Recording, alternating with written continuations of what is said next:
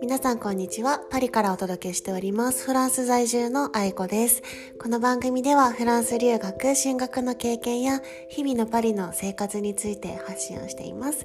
皆さんいかがお過ごしでしょうか？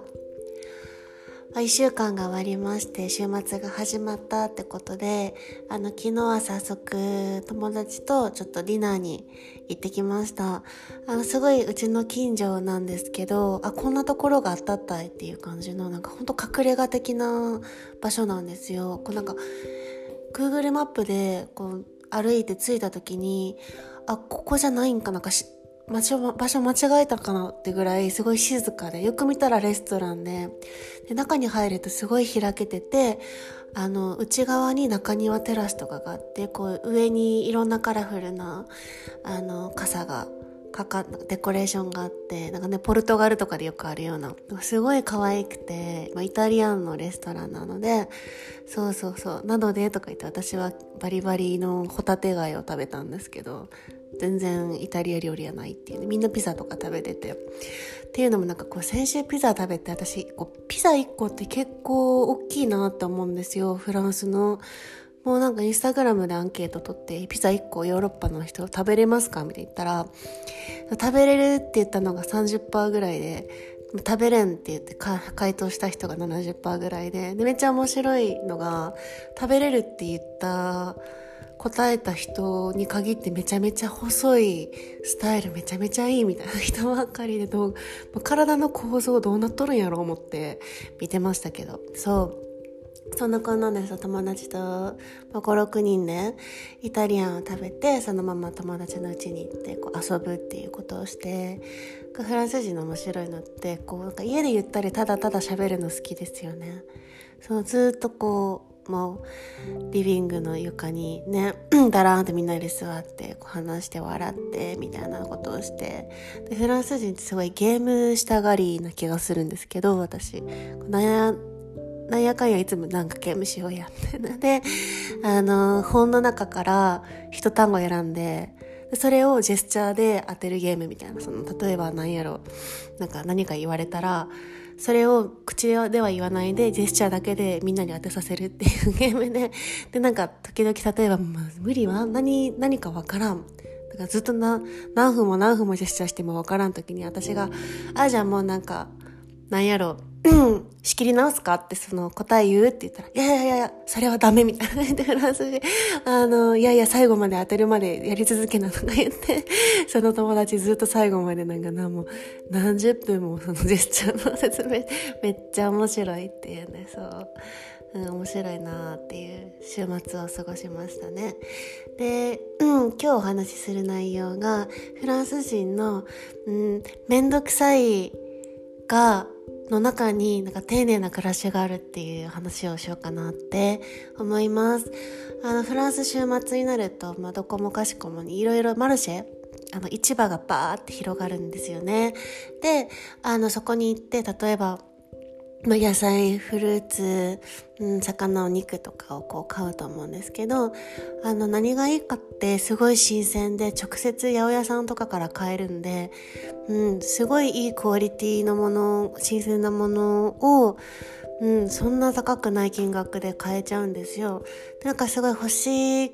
量だけ買えるから、必要な量だけこれぐらい買うとか言って。で、払って。あ、すいません、ちょっと猫がね、隣に来ちゃったね。それで、そう、それでマルシェに行って、で、私毎週土曜日はマルシェで週末を始めるんですけど、家のすぐ隣の通りにもずらーって来るので、そこでため買いっていうか、数日分の食料を買うんですね。で、すごい、いつも同じコースを回って同じ人から買ってるので、野菜は野菜屋さんですごいたくさんいるんですけど、その中でもいつもこの人ってこう決めてて、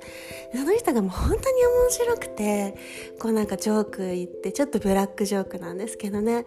例えばおばあさんが来て、あ、久しぶりね、なんか会いたかったよ、みたいなことをおばあさんが言ったら、その八百屋さんのおじさんは、ああ、なんか僕も本当に寂しかったよ。あなたじゃなくてあなたの財布がね、とか言っても一度キャハハハハみたいな笑うみたいな。そう。で、なんか、そうやって野菜を買って、で、またちょっと歩いて、お魚を買って、で、また別のところでチーズを買ってって言って、何軒、5、6軒ぐらい回って、で、そして最後にパン屋さんに行って、パンを買って帰るんですけど、あのー、何が言いたいかって、日本人の感覚からすると、そんな一発でスーパー行って全部買えば早いやんって思う、私も最初思ってたんですよ。フランス来たばっかりの時。よくよく考えたら、なんかフランス人って、こう一つ一つの選択にこだわりを持つんですね。なんかこれはこうだからこうじゃないと、みたいな。で、うん。あの、それが最初よくわからなかったんですけど、なんかそうやってそういう生活を自分もしてるうちに、あ、なんかこういうことかなって思ったのが、こう一つ一つのものにこだわって、うん、あのー、面倒なこともこうする。例えば、ね、その時間かけていろんなとこ一個一個支払いして買うとか、なんか日本人からしたらめんどくさってなるかもしれないんですけど、そういうふうに、なんか一つ一つこだわって野菜一つ、トマト一つでも、どれにしよう、これがいいとか言ってこう、選ぶのって、例えばじゃあ、うん、料理する時とか、ご飯食べる時に、なんかその幸福度が違うなって思うんですよ。それ最近、まあ、ここ数年、思ってってて、なんかフランス人って、なんやろう、例えばこう、うん、何するにしても、例えばじゃあカフェ、コーヒーを買いたいってなって、で、もちろんスーパーに行ったらコーヒーとかいくらでも買えるんですけど、いいや違う。なんかどこどこのコーヒーショップに行って、何々の豆を買うとか。本当それで例えば私のパートナーは、うん、15分20分かけてそのコーヒー屋さんに行って、コーヒーだけ買って、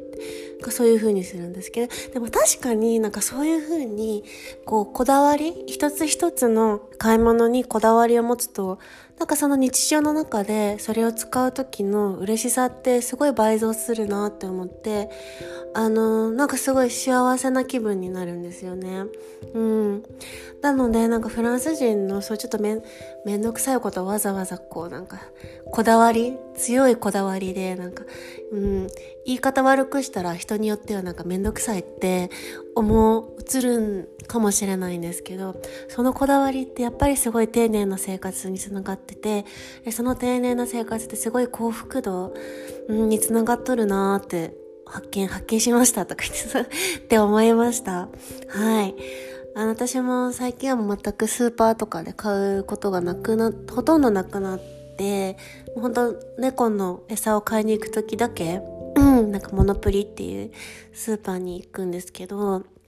じゃない時はもうマルシェでもう買って、で、週半ばにこうちょっと買い足したい時は、あの、ビオコープっていうオーガニック専門店のお店があって、そこに行って買ってるんですけど、あのね、あのねとか言って、あのー、すごい好きだなって思うのが、オーガニックの専門店の、まあなんか簡単に言ってすごい静かなんですよ。普通のスーパーみたいに、なんやろ、なんかか音楽とかガンガン流れてたり、ラジオとかピューブ、あの、なんていうコマーシャルとかがこう、宣伝の音とかもあると思うんですけど、全くなくて静かで、そうそうそう。で、なんかこう、やっぱ美容って環境とか意識してる人も多いんで、こうパッケージとかもプラスチックとかがほとんど少、かなり少なくて、こう、リサイクルができる紙素材のものとか、うん、あの、袋なしで買えたりする、あの、自分のバッグに入れて、なんやろ、そのまま野菜をグラムで買ってとか、私が使ってるのは、なんていうかな、網網？網網の、あの、袋を持ってて、なんかサラダとかを買うときは、それに、実際のその袋に入れて、グラム測って買うとか。うん。なんかやっぱこっち来ると、こう、やっぱプラスチック、日本が今なんかどんな感じかあんまりちょっとよくわからないんですけど、やっぱプラプラスチックとかを避ける人すごい多くて、私もなんかこう、袋とかは絶対にマイバッグ、なんていうマイバッグ、エコバッグとかを使うし、なんかわざわざ意識して使うっていうよりそれが当たり前な感じなんですよね。なんか分別とかも、すごいこう、あの、あれ分けて、ゴミ箱分けてやるとか、なんやろキャップはリサイクルできんけど本体なんて容器はリサイクルできるから洗ってそっちにするとか。なんかそれがすごくこっちでは当たり前なのでそういう流れでなんか私は絶対美容じゃないとオーガニックじゃないと食べんとかそういう変な行き過ぎたこだわりとかはないんですけどなんか自然とそういう生活になっててで私にはそれが合ってるんですよね。すごく人によるかななんかそれが逆にうーんストレスになってるなっちゃう人もいるかと思うんでなんかみんながみんなそうせないかっていうわけじゃないけどそれをする方が私にはすごい合ってて何がいいかっていうか最終的に私が気持ちがいいんですよね。なんかそういう生活をする方が。うん。なのではそうそうボワラとか言ってそういう風にうん。マルシェ行ってビオコープ行って。そう。なんか最近あれにハマってます。ビオコープの量り売りの何て言うんかな。あのあんとあなんて言うんですかね。朝食べるコーンフレークじゃないけどうん。ムスリンなんかその 全然言葉が、ね、急に出てこんくなった。あの赤い果物なんかリンゴリンゴじゃないわ。全然違うわ。あのいちごとかブルーベリーとか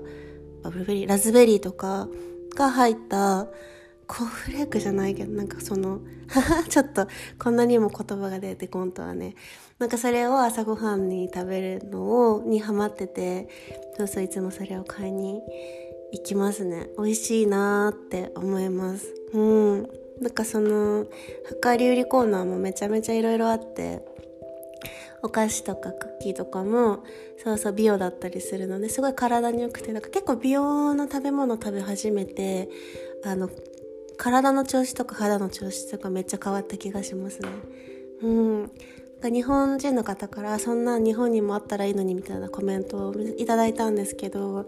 ねなんかないのかなと思ってでもなんか増えて日本にも増えたらいいなってすごくうん思いました。はい。そうなのでそうやってこう一つ一つこだわりを持ってうん過ごすっていうのって結局自分自身の幸福度につながるなってそうすごく改めて感じた週末でしたので皆さんにシェアしました。はいじゃあ今日はこの辺で皆さん素敵な週末をお過ごしください。ではまた。